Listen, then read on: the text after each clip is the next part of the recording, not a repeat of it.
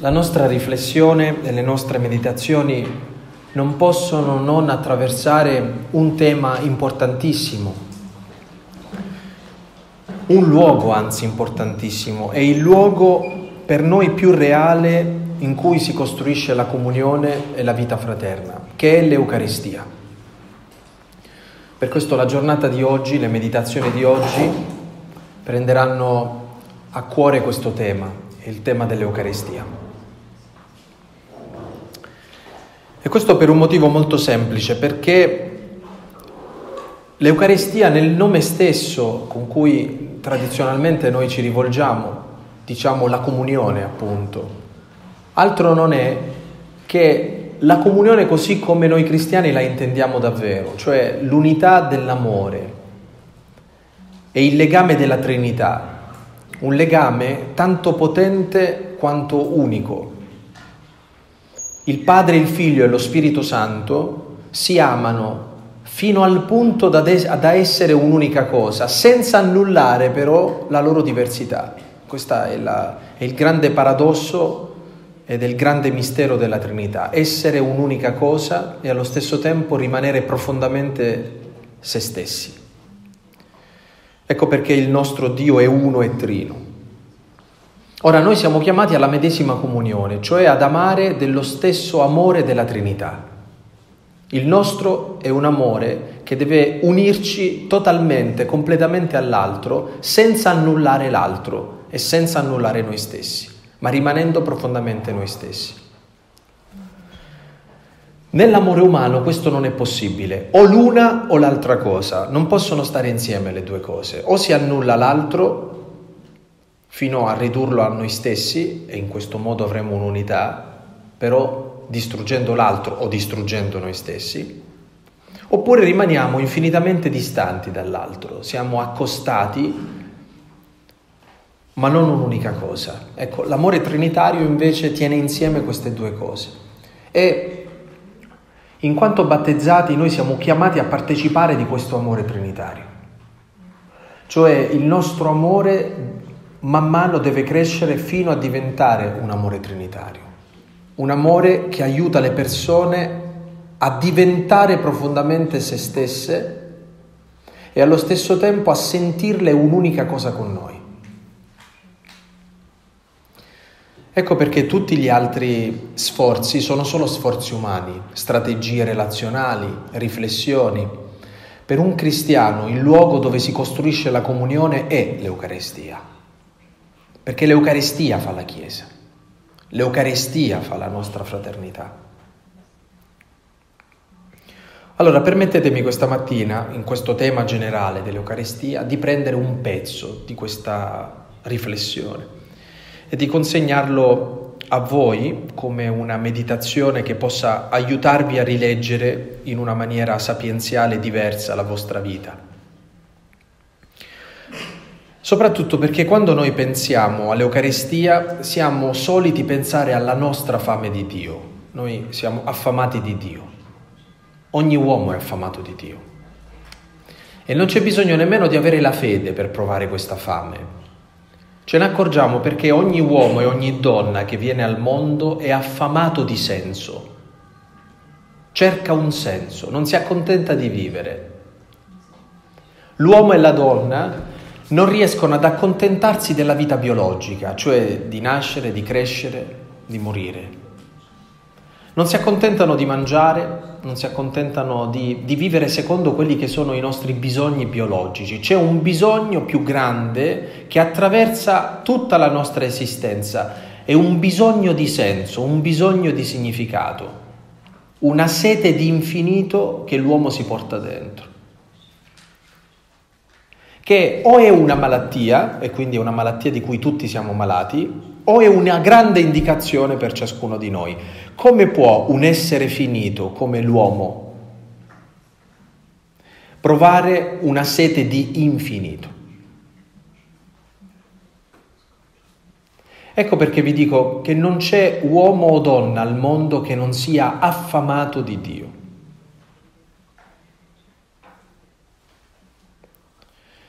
Credo che era un'espressione di San Simeone il nuovo teologo, che dice così, che chi non si sazia dell'infinità di Dio desidera infinitamente. Che cosa significa? Significa che se noi non lasciamo che questa fame venga saziata da Dio, viviamo un'intera vita tentando infinitamente di saziare questa fame con tutto il resto delle cose del mondo. Guardate che non c'è bisogno di sforzare molto la, la nostra fantasia. Pensate a persone che hanno tantissimi soldi e sembra invece che abbiano sempre bisogno di aggiungere qualcosa. Uno ha cinque macchine, no, ne vuole sette, ne vuole dieci, ma che te ne fai di dieci macchine? Non lo so. Più ho, più voglio avere. È una cosa strana perché noi dovremmo accontentarci. A te che ti serve una macchina, spostarti, se ne hai una basta. Com'è possibile invece che più noi abbiamo, più desideriamo? Perché significa che stiamo cercando di rispondere con le cose a una fame più profonda che le cose non possono sfamare.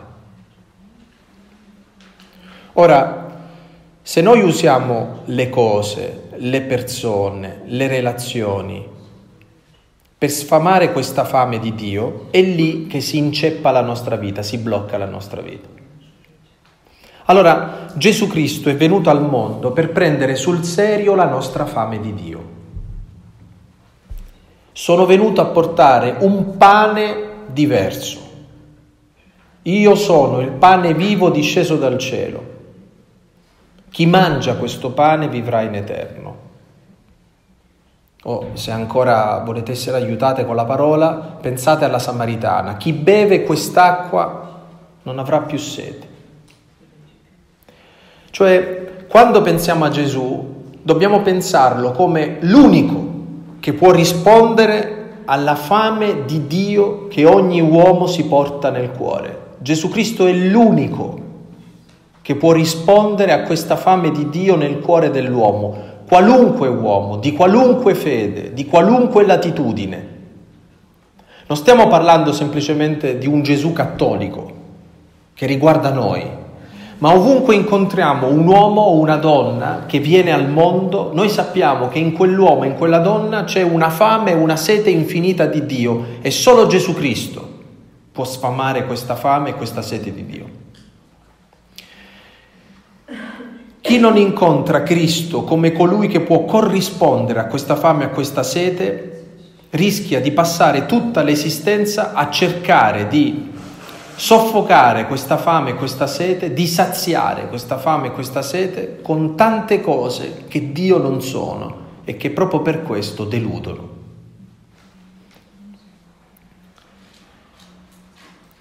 Ecco perché il messaggio del Vangelo è per tutti, anche per chi paradossalmente non ha la fede. E dobbiamo sempre domandarci in che modo Cristo vuole entrare nella vita delle persone, anche in quelli che sono lontani, anche in quelli che non hanno mai conosciuto il Vangelo o che lo hanno conosciuto e sono rimasti scandalizzati da noi e quindi se ne sono allontanati. Da chi vive in un'altra fede, in che senso Gesù Cristo è l'unico Salvatore del mondo, non uno dei Salvatori del mondo, l'unico Salvatore del mondo. Allora, soltanto se abbiamo presente questo possiamo cominciare a capire qualcosa dell'Eucaristia. Perché l'Eucaristia è il modo attraverso cui Cristo sfama la nostra fame di Dio.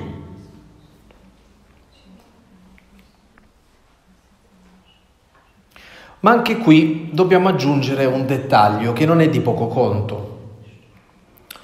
E cioè, quando ci accostiamo all'Eucaristia, solitamente noi pensiamo a noi, cioè andiamo da Gesù pensando ai nostri bisogni. E quindi siamo rivolti a noi. Ci mettiamo nella prospettiva e nella dimensione di chi va per ricevere qualcosa da Gesù. Eh, non è sbagliato, ma non è neanche pienamente corretto. Perché? Perché la nostra fame di Dio nell'Eucarestia incontra una fame più grande, che è la fame che Dio ha per ciascuno di noi.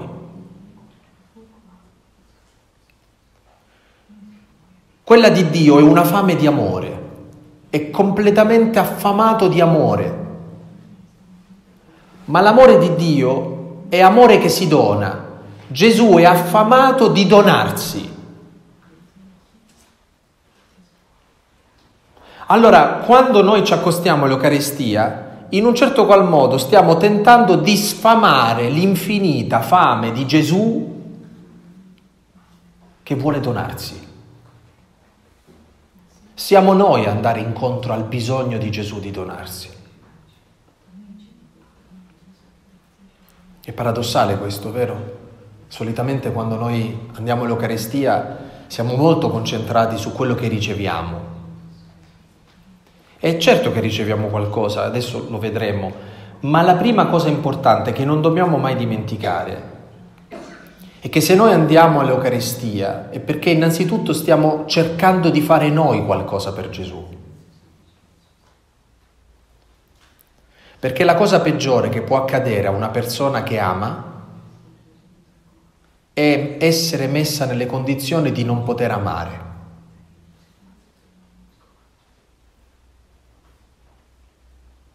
Immaginate Gesù che dando la vita per ciascuno di noi si trova a un passo da noi e noi rifiutiamo di lasciarci salvare da Lui. Questo fa soffrire Cristo. Il peccato che fa soffrire Cristo non sono le nostre cadute, ma il non permettergli di amarci. Perché il suo è un infinito bisogno di amore cioè un infinito bisogno di donarsi. Allora dovremmo dire che in un certo modo è come se noi andiamo a fare un favore a lui. Paradossale, no? Questo è il paradosso dell'amore. Lui che non ha bisogno di niente si mostra bisognoso di me come a voler dire se tu non ti lasci amare come posso io essere felice?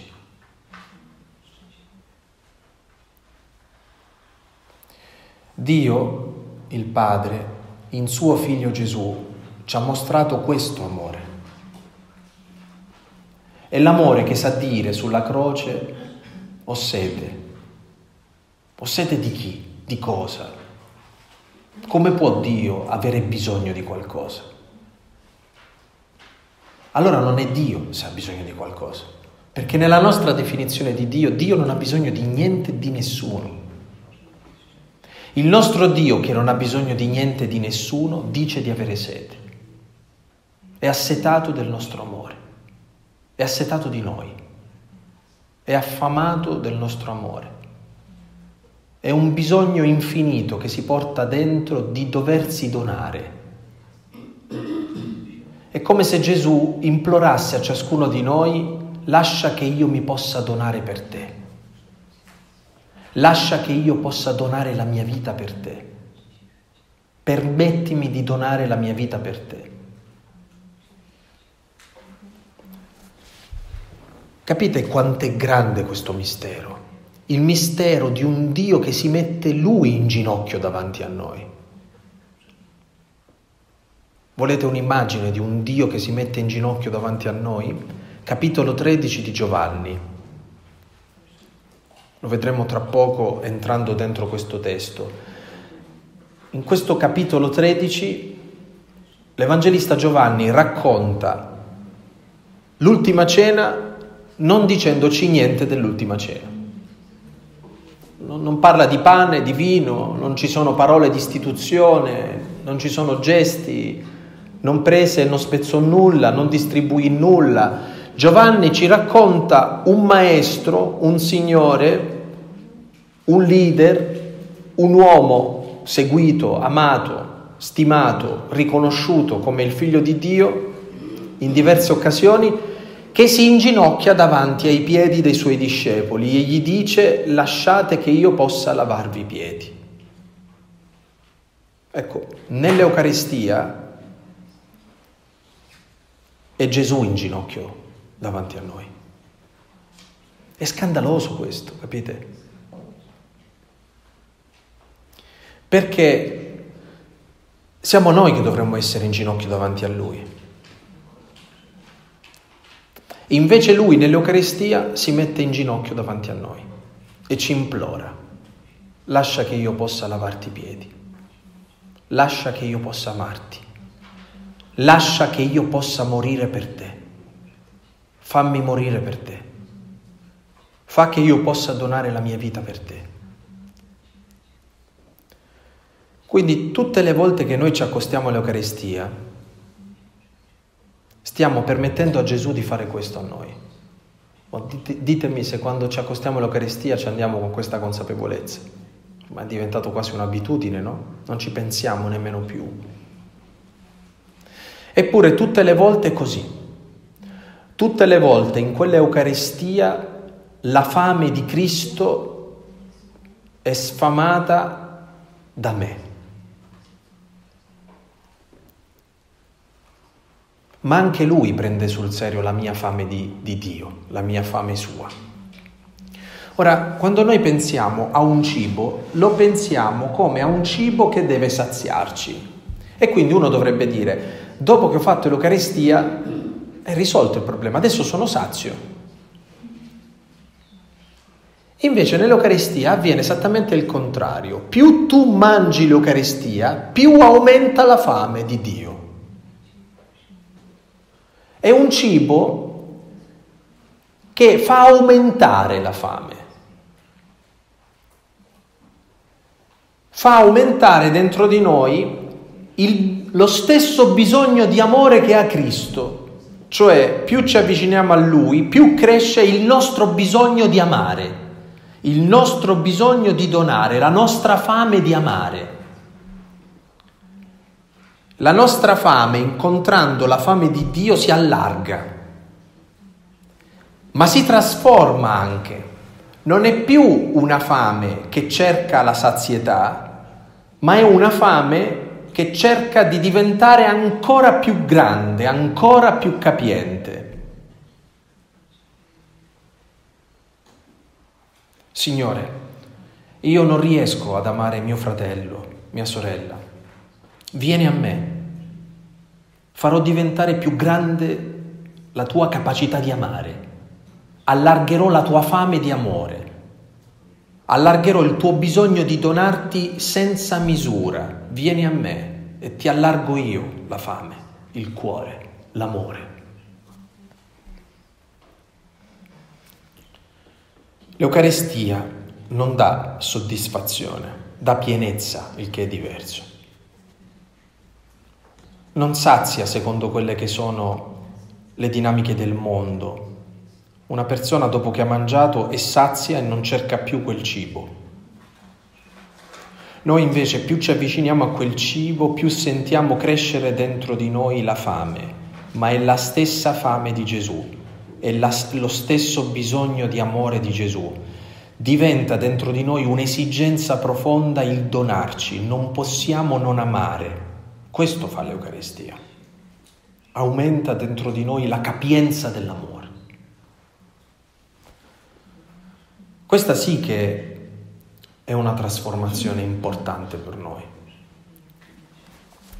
E tutte le volte che noi ci accostiamo all'Eucaristia avviene questa, questo miracolo, ma non come una magia, perché adesso vedrete dovremmo immediatamente dire che c'è bisogno anche della nostra libertà, di esserci veramente davanti a quel mistero, cioè che Dio attraverso suo figlio Gesù opera dentro di noi qualcosa, mette dentro di noi come un potenziale, ma se usare o no quel potenziale poi è lasciato alla nostra libertà. Anche Giuda si fa lavare i piedi, ma poi lo tradisce. Anche Giuda mangia prendendo il pezzo di pane dal piatto di Gesù. Eppure poi lo tradisce. Cioè non è una garanzia il fatto che noi ci accostiamo ai sacramenti, che automaticamente questa cosa ci santifica. Ancora una volta, sono le nostre decisioni, è la nostra libertà che dice se quella grazia di Dio è usata bene o è usata male.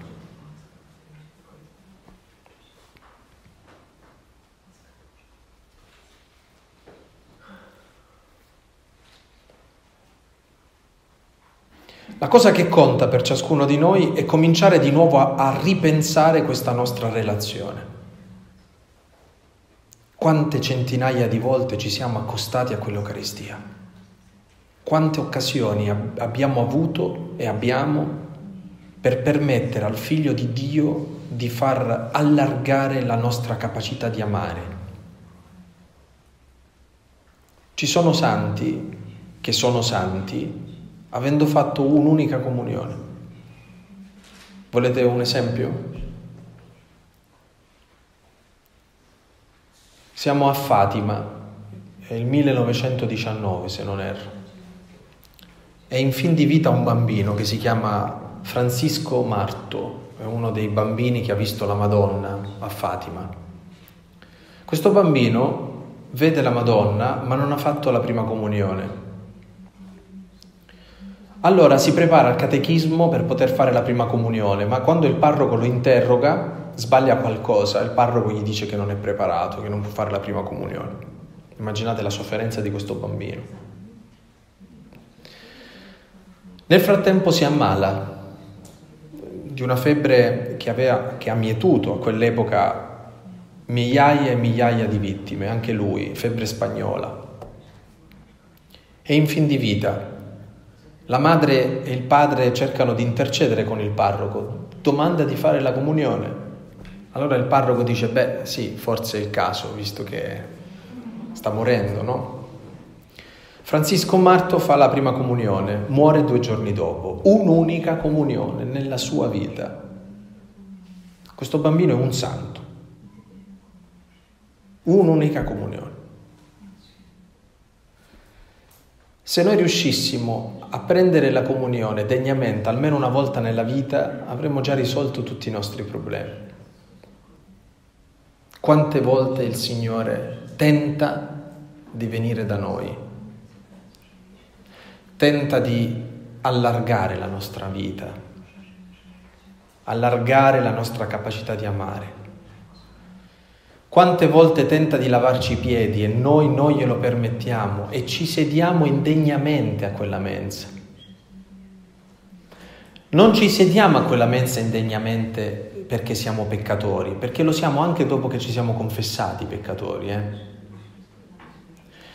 Indegnamente ci sediamo a quella mensa solo e soltanto quando ci sediamo a quella mensa senza accettare di lasciare che Lui possa morire per noi, di lasciarci amare da Lui fino in fondo, di permettere che questo mistero dell'Eucaristia trasformi nella parte più profonda ognuno di noi. Perché sapete che cosa avviene nell'Eucaristia? Avviene questo, che Gesù non è più un altro, che non c'è più distanza tra me e Gesù. Io divento Gesù. Io sono Gesù. Ora non vi impressionate per quello che sto per dirvi, ma la presenza reale di Gesù, la vera presenza reale di Gesù, non è semplicemente quella nei nostri tabernacoli. Siete voi la presenza reale di Gesù. Perché tutte le volte che facciamo la comunione, Gesù diventa noi. Non c'è più distanza tra noi e Lui. Dice Gesù, io e il Padre siamo una cosa sola. Nell'Eucarestia succede questo, io e Gesù siamo una cosa sola. Non c'è più differenza tra me e Lui. Paolo lo dice in questo modo, per me vivere è Cristo. Non sono più io che vivo, ma Cristo vive in me. Allora la mia umanità, la mia storia, la mia diversità non sono più qualcos'altro rispetto a Gesù. Gesù non è più accostato a me. Io sono diventato Lui. e lui è diventato me. E lo so che questi discorsi danno le vertigini, perché uno non riesce a dire ma possibile una cosa del genere? E avete ragione a provare fatica. Noi a volte non pensiamo a queste cose perché è troppo grande per noi riuscire a capire questo, tanto che uno si domanda possibile che noi ci accostiamo a una cosa così grande in un modo così superficiale a volte, no? Se Gesù ci fa un'unica cosa con Lui, da quel momento in poi noi amiamo dell'amore di Cristo, parliamo con le parole di Cristo, pensiamo con i pensieri di Cristo. La nostra umanità è il prolungamento dell'umanità di Cristo. La grande responsabilità di chi si accosta all'Eucaristia è diventare Cristo. Tant'è vero che come il mondo ci chiama cristiani? Perché ci chiama cristiani? Perché facciamo parte di un'associazione. Il nome dell'associazione è Cristo. No, noi non facciamo parte di nessuna associazione. La nostra associazione è qualcuno, è una persona. E noi siamo suoi e facciamo parte di lui, siamo il suo prolungamento. La grande nostra responsabilità e rendere realmente presente Cristo nella storia. Dice Gesù, chi vede me vede il Padre. Sentite quanto dovremmo essere santamente presuntuosi noi. Dovremmo dire, chi vede me vede Gesù. Allora, Gesù può permettersi di dire chi vede me vede il Padre. Voi pensate che noi siamo al punto di poter dire che chi vede noi vede Cristo?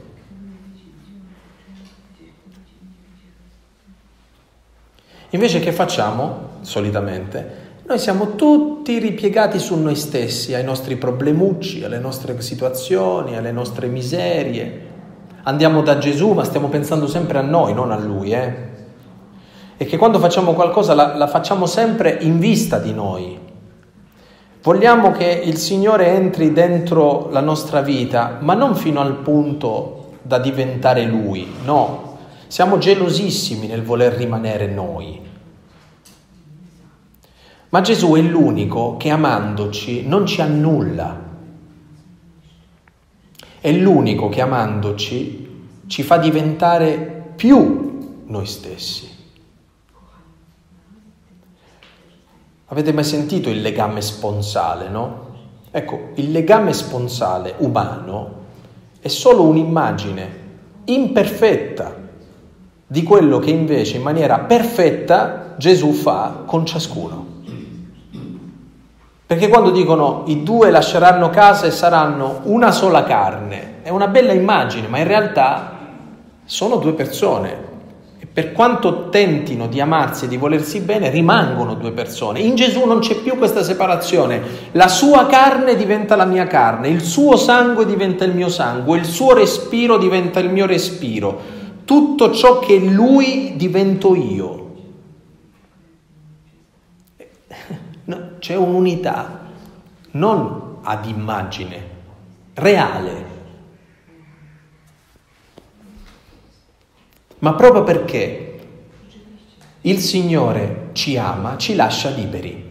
E quindi, se è vero che Lui diventa un tutt'uno con noi, è pur vero che tutto questo diventa visibile se tu allei la tua libertà con Lui.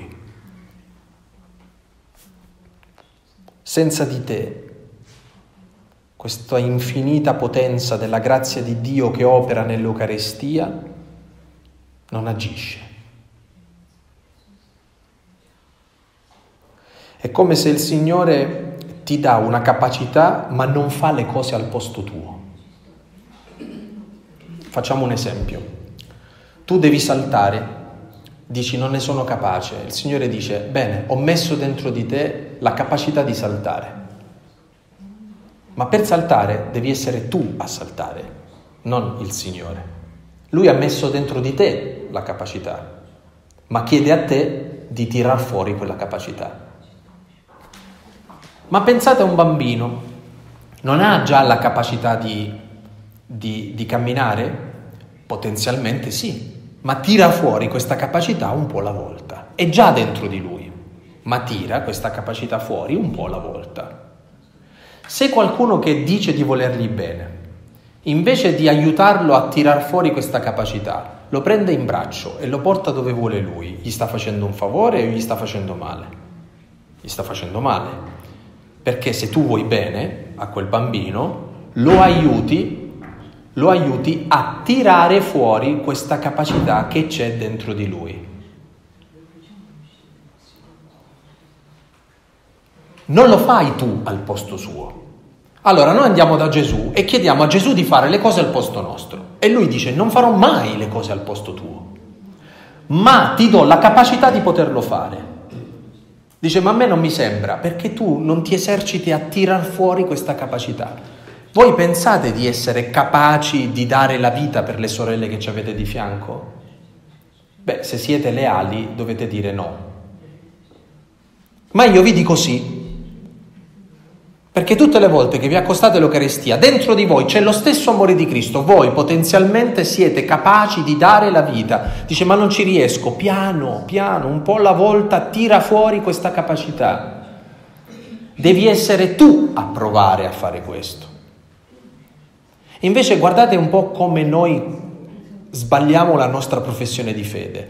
Noi crediamo di più alla nostra incapacità che a Dio che ci ha detto che invece ci ha resi capaci. E questo è il paradosso. Cristo ha detto ti ho reso capace di amare così. Dice sì, ma io non ci riesco. A che cosa credi? Alla mia parola o ai tuoi limiti? Solitamente noi diciamo ai nostri limiti. Pochi minuti prima che si sedano a tavola, il maestro si mette in ginocchio e lava i piedi ai discepoli, lava i piedi agli apostoli.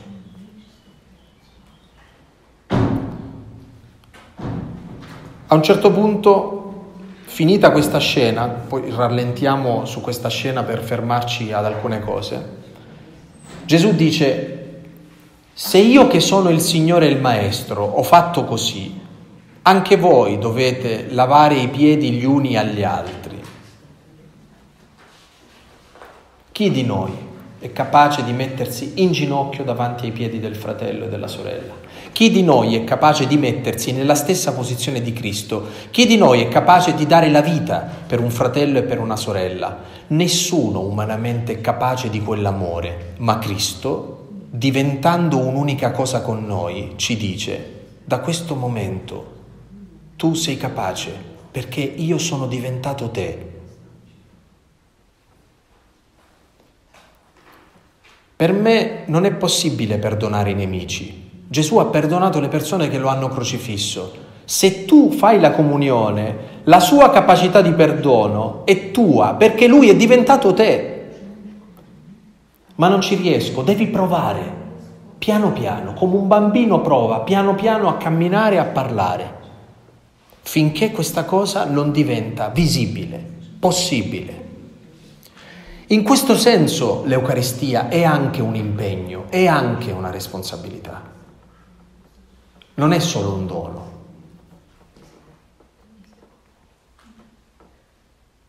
In questo senso quando noi diciamo qual è la maniera migliore di amare le persone che io ho accanto, qual è la maniera migliore di vivere la comunione con le persone che ho accanto, Qual è la maniera migliore di essere in una relazione con le persone che ho accanto? La maniera migliore è quella di Cristo. E uno dice sì, ma lui è Gesù. E certo che lui è Gesù.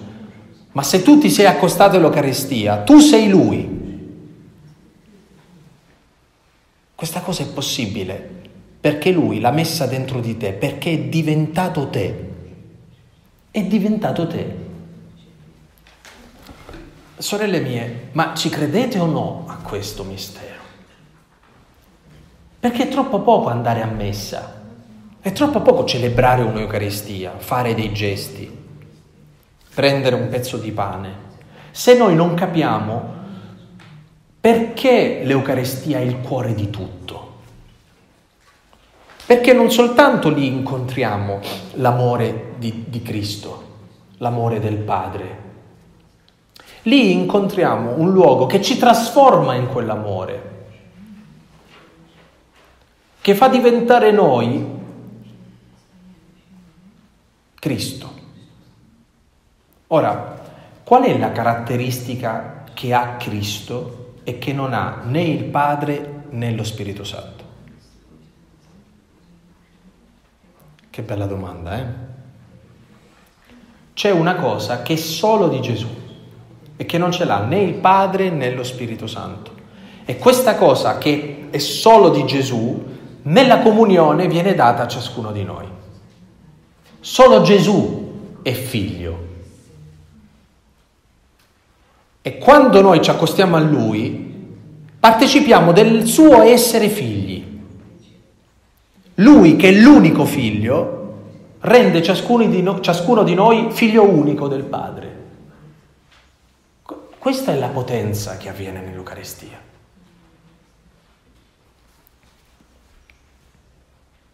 Capite quanto è serio accostarsi ai sacramenti? Noi ne abbiamo fatto ormai soltanto una questione di idee, di ragionamenti e di spiegazioni. E cominciamo a dire sì, ma tanto poi non fa niente, l'importante è che ha capito la morale del Vangelo, l'importante è che sia una brava persona, l'importante è che sia onesto, ma guardate che una persona può essere onestissima, bravissima, ma ciò che cambia è quello che Cristo opera dentro quella persona attraverso il sacramento. Ovviamente ci sono persone che sono molto meglio di noi, sicuro. Ma qui non stiamo parlando di essere migliori o peggiori umanamente parlando. Stiamo dicendo se la nostra umanità è o meno assunta dal figlio, presa da lui, fatta un'unica cosa con lui. Ecco, nel sacramento noi chiediamo otteniamo che Cristo divenga un'unica cosa con noi, realmente. Come puoi tu dire non posso amare la persona che ho accanto a me? Come puoi tu dire continuo a pensare secondo il mondo? Come puoi tu dire odio mio fratello? Come puoi tu dire questo no? Dopo che Cristo è diventato te e tu sei diventato Lui. Dovrebbe impressionarci moltissimo questo tema, eh? perché è come se dell'Eucaristia noi ne usiamo tipo l'1 il 2% del potenziale. E dovremmo sprigionare invece tutto il potenziale dell'Eucaristia. Capire che Soltanto se noi facciamo realmente Eucaristia è possibile anche una vera fraternità tra di noi. Soltanto se ci lasciamo trasformare dall'Eucaristia sarà possibile un'autentica fraternità tra di noi.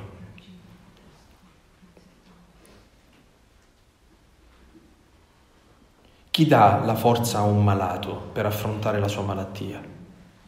Se non l'Eucaristia. E perché? Perché da quel momento in poi la forza di quell'uomo è la stessa forza di Gesù durante la passione, perché gliela data Gesù. Sta operando la stessa potenza di Cristo che ha operato nella debolezza di quel momento della sua vita. La nostra angoscia è la sua angoscia, la nostra tristezza è la sua tristezza, il nostro dolore è il suo dolore. Noi diventiamo un'unica cosa con Lui. Per questo dovremmo accostarci all'Eucaristia, sforzandoci di, di accostarci senza peccato, degnamente. Perché altrimenti costringiamo Cristo a stare nello stesso fango che abbiamo scelto noi. Ma lui mica si impressiona di questo, eh. Lui ci ama talmente tanto che non direbbe mai no. E anche se noi ci trovassimo all'inferno, lui verrebbe fin giù all'inferno con noi, perché ci ama.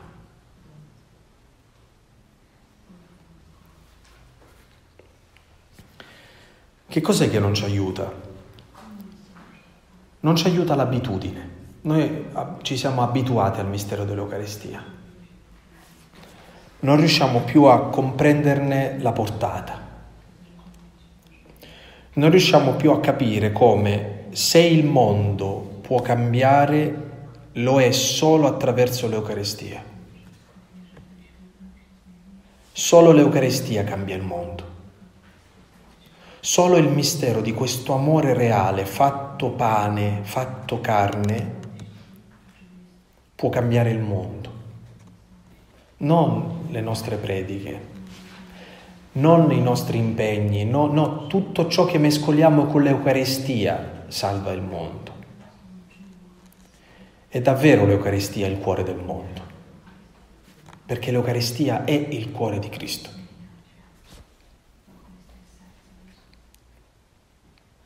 Ecco, dovremmo domandarci, ieri dicevamo, basta pregare per santificarsi? No, dicevamo che c'è un modo di pregare che non ci santifica, c'è un modo di essere Maria che non ci santifica. Ecco, oggi vorrei dirvi che c'è un modo di fare Eucaristia che non ci santifica. Non basta partecipare, L'Eucaristia ci invita a diventare. Se noi dimentichiamo che l'Eucaristia è un grande invito a diventare Cristo, ci limitiamo a rimanere spettatori, a guardare, a prenderci anche qualcosa, ad accostarci anche a quel sacramento, ma non usare niente della potenza di quel sacramento, perché non abbiamo capito che l'imperativo categorico di quel sacramento è diventare Cristo. Così come ieri vi dicevo, non possiamo alzarci dalla preghiera senza una decisione. Oggi voglio dirvi, non possiamo accostarci all'Eucaristia senza diventare. Questa è la grande responsabilità. Ecco perché è meravigliosa la testimonianza dei nostri fratelli e delle nostre sorelle che vivono ad esempio in Medio Oriente, in zone che sono ormai a maggioranza musulmana o dove non c'è più nessuna traccia di cristianesimo e c'è una, due, tre fratelli. Che, che fanno? Cosa possono fare? Cosa faceva Don Andrea Santoro in Turchia se non celebrare la messa quasi da solo? Quanti giorni ha celebrato la messa da solo lì in Turchia, in una chiesa? E che cosa ha fatto lì? Se non lo sforzo di essere presenza reale di Cristo lì, diventare quel Cristo che si fa carne e sangue in quel sacramento. Non è importante quanti siamo. È importante chi diventiamo. Allora, finché anche in una parte sperduta nel mondo, dove sembra che abbiamo perso tutte le battaglie, dove tutto sembra contro di noi, c'è anche solo una persona che questo lo ha capito e che questo lo vive, lì c'è Cristo. E se c'è Cristo c'è speranza, se c'è Cristo c'è salvezza, se c'è Cristo c'è redenzione. Cosa dovremmo fare noi se non diventare Cristo e portare Cristo? E che cosa succede? Che Gesù non ti chiede di fingere di essere una persona diversa, sei tu Paolo è rimasto Paolo, capite? Con quel caratteraccio, è rimasto uguale. È rimasto uguale con la sua passionalità, con la sua intelligenza, con la sua furbizia. Eppure a un certo punto dice, non sono più io che vivo, ma Cristo vive in me. Non è presunzione quello che dice Paolo. Sta dicendo che ormai in tutto ciò che è Paolo è, è Cristo ad agire. Non c'è più distinzione. Chi vede Paolo e il carattere di Paolo in qualche maniera vede e tocca Cristo. Non l'ha annullato, lo ha preso, lo ha assunto, lo ha fatto suo. È bello poter pensare che il Signore non ci finge di essere altre persone da quello che siamo, ma che vuole che tutto ciò che siamo diventi Lui. Che noi gli diamo l'opportunità di prendere il nostro essere e di dire, Signore, prendi il mio essere, prendi la mia volontà, prendi la mia memoria, prendi il mio intelletto, tutto è tuo, Signore, agisci in me. Dice, ma a me sembra che tu sei rimasto tu. E questo è il miracolo. Chi vede me vede Gesù. Da oggi in poi è così. Ecco, finché noi non camminiamo in questa prospettiva, finché non sentiamo addosso di noi questa prospettiva, ma di che stiamo parlando allora, scusate? Cioè, capite che è solo sforzo tra di noi? No.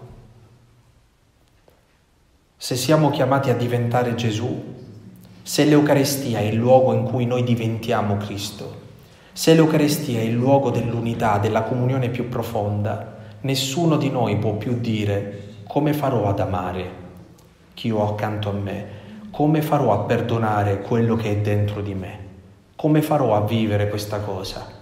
Tu devi dire è Cristo, ci penserà Cristo se glielo permetti, se permetti a lui di far questo.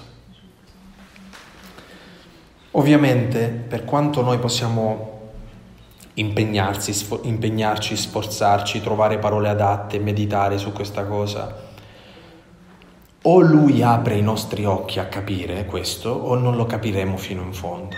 Quindi va, va, proprio chiesta una grazia speciale, una grazia dello Spirito Santo affinché troviamo il coraggio e la consapevolezza di capire fino in fondo quello che sto cercando di, di, di spiegarvi. Sapete perché? Perché il sacramento dell'Eucarestia è un mistero, non è una spiegazione. Dici, sai, prenditi un libro di sacramentaria, ti leggi quello che c'è scritto sull'Eucarestia e c'è tutto. No, tutti i tentativi di dire qualcosa sull'Eucaristia, come il mio piccolo tentativo questa mattina di dire qualcosa sull'Eucaristia, è niente, è un, è un tentativo molto spesso vano di riuscire a dire fino in fondo questo mistero, perché il mistero si può solo vivere e si capisce mentre lo si vive.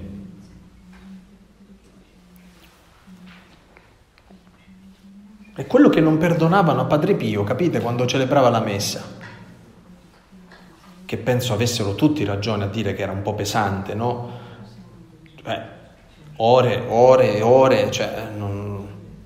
ma che, che, che ne sai tu quando tu ti trovi lì su quel calvario, veramente su quel calvario, quando tu comprendi che veramente in quel momento Cristo è morto, che veramente Gesù sta soffrendo, che veramente è risorto.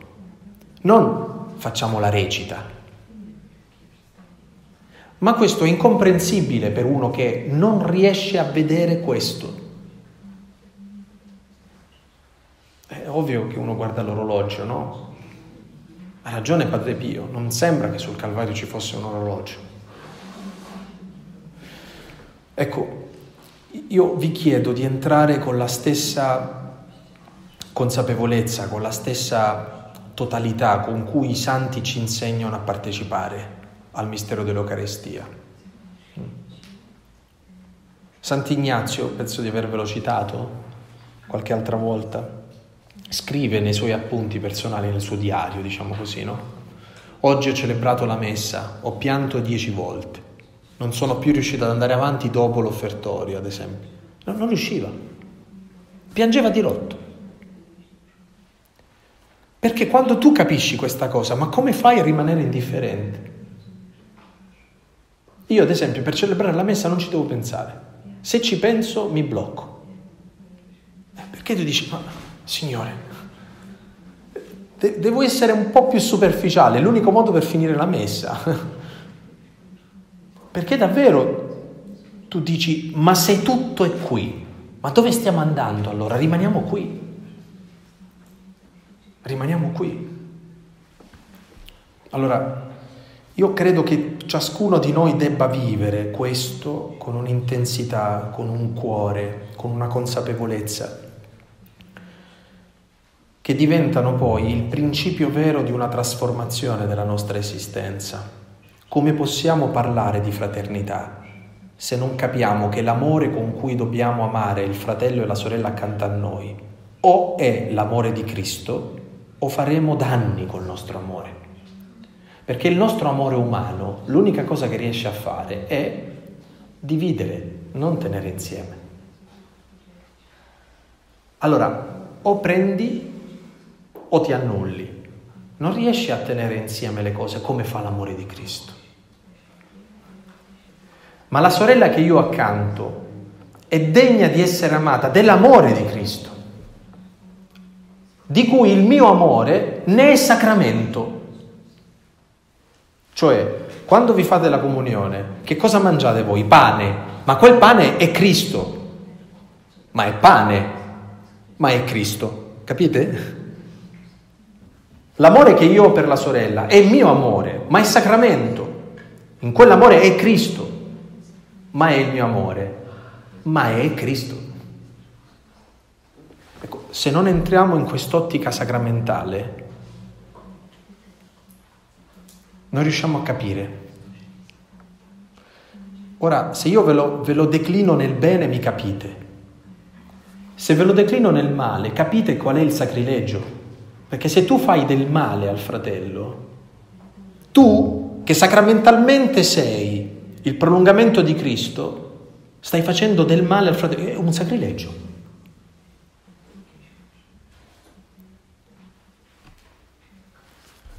in maniera sacrilega tu stai usando di un bene per fare male.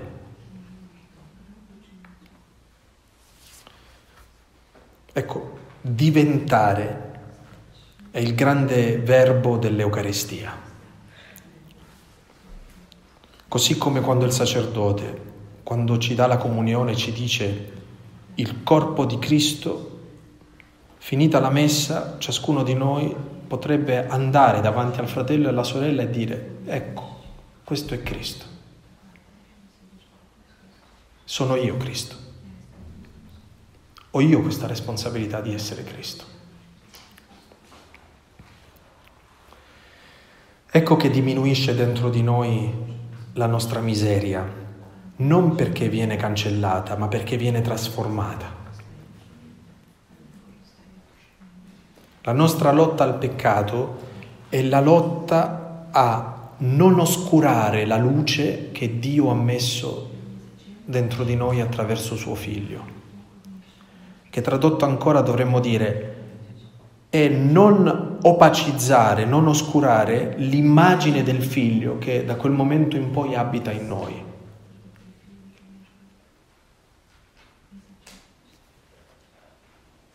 Abbiamo nascosto Cristo.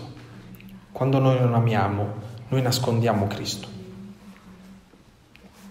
Ecco, vi lascio il capitolo 13 di Giovanni come una pagina meditativa su questo grande tema, ma ovviamente ho toccato tanti aspetti che spero possano aiutarvi ad entrare in una non meditazione questa mattina, ma in una contemplazione del mistero dell'Eucaristia una grande contemplazione del mistero dell'Eucaristia.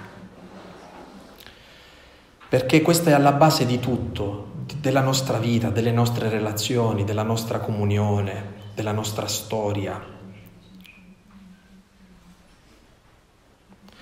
Tutto l'universo si salva attraverso l'Eucaristia, cioè se uno dice dov'è la salvezza, deve indicare l'Eucaristia come il luogo in cui avviene la redenzione. Alla fine della storia, quando sarà sollevato il velo della storia, sapete che cosa accadrà?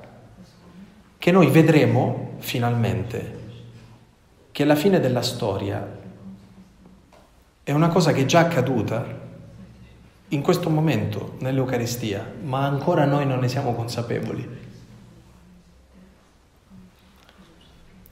L'escaton, cioè la visione scatologica della nostra vita, è vedere qual era il significato vero della nostra vita, non come andrà a finire, ma qual è il fine della nostra vita, che è diverso, che c'è già qui, in questo istante.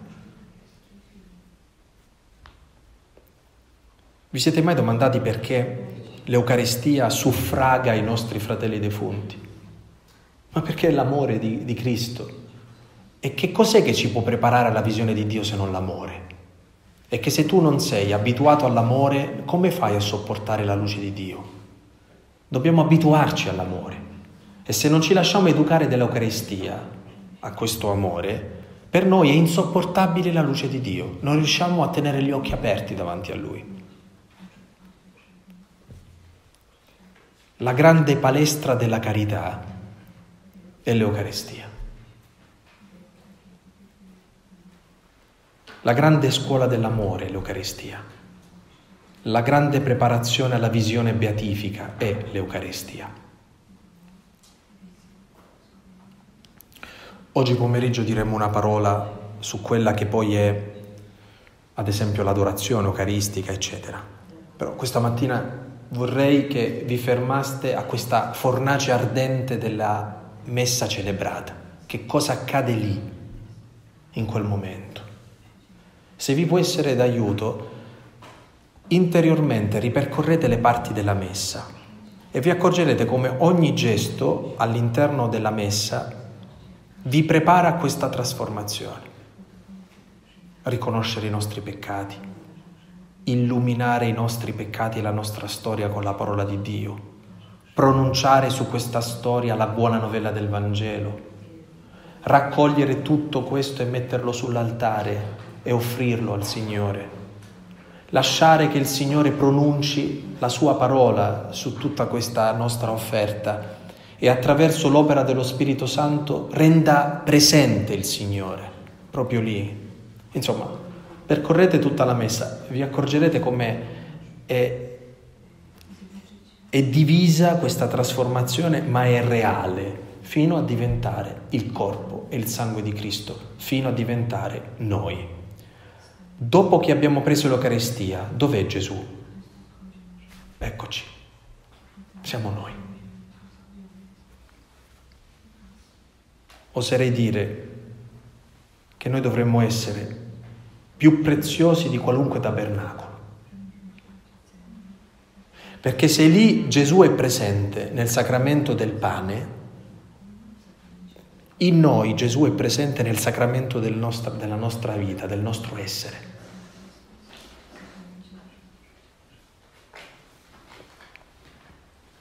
Buona preghiera.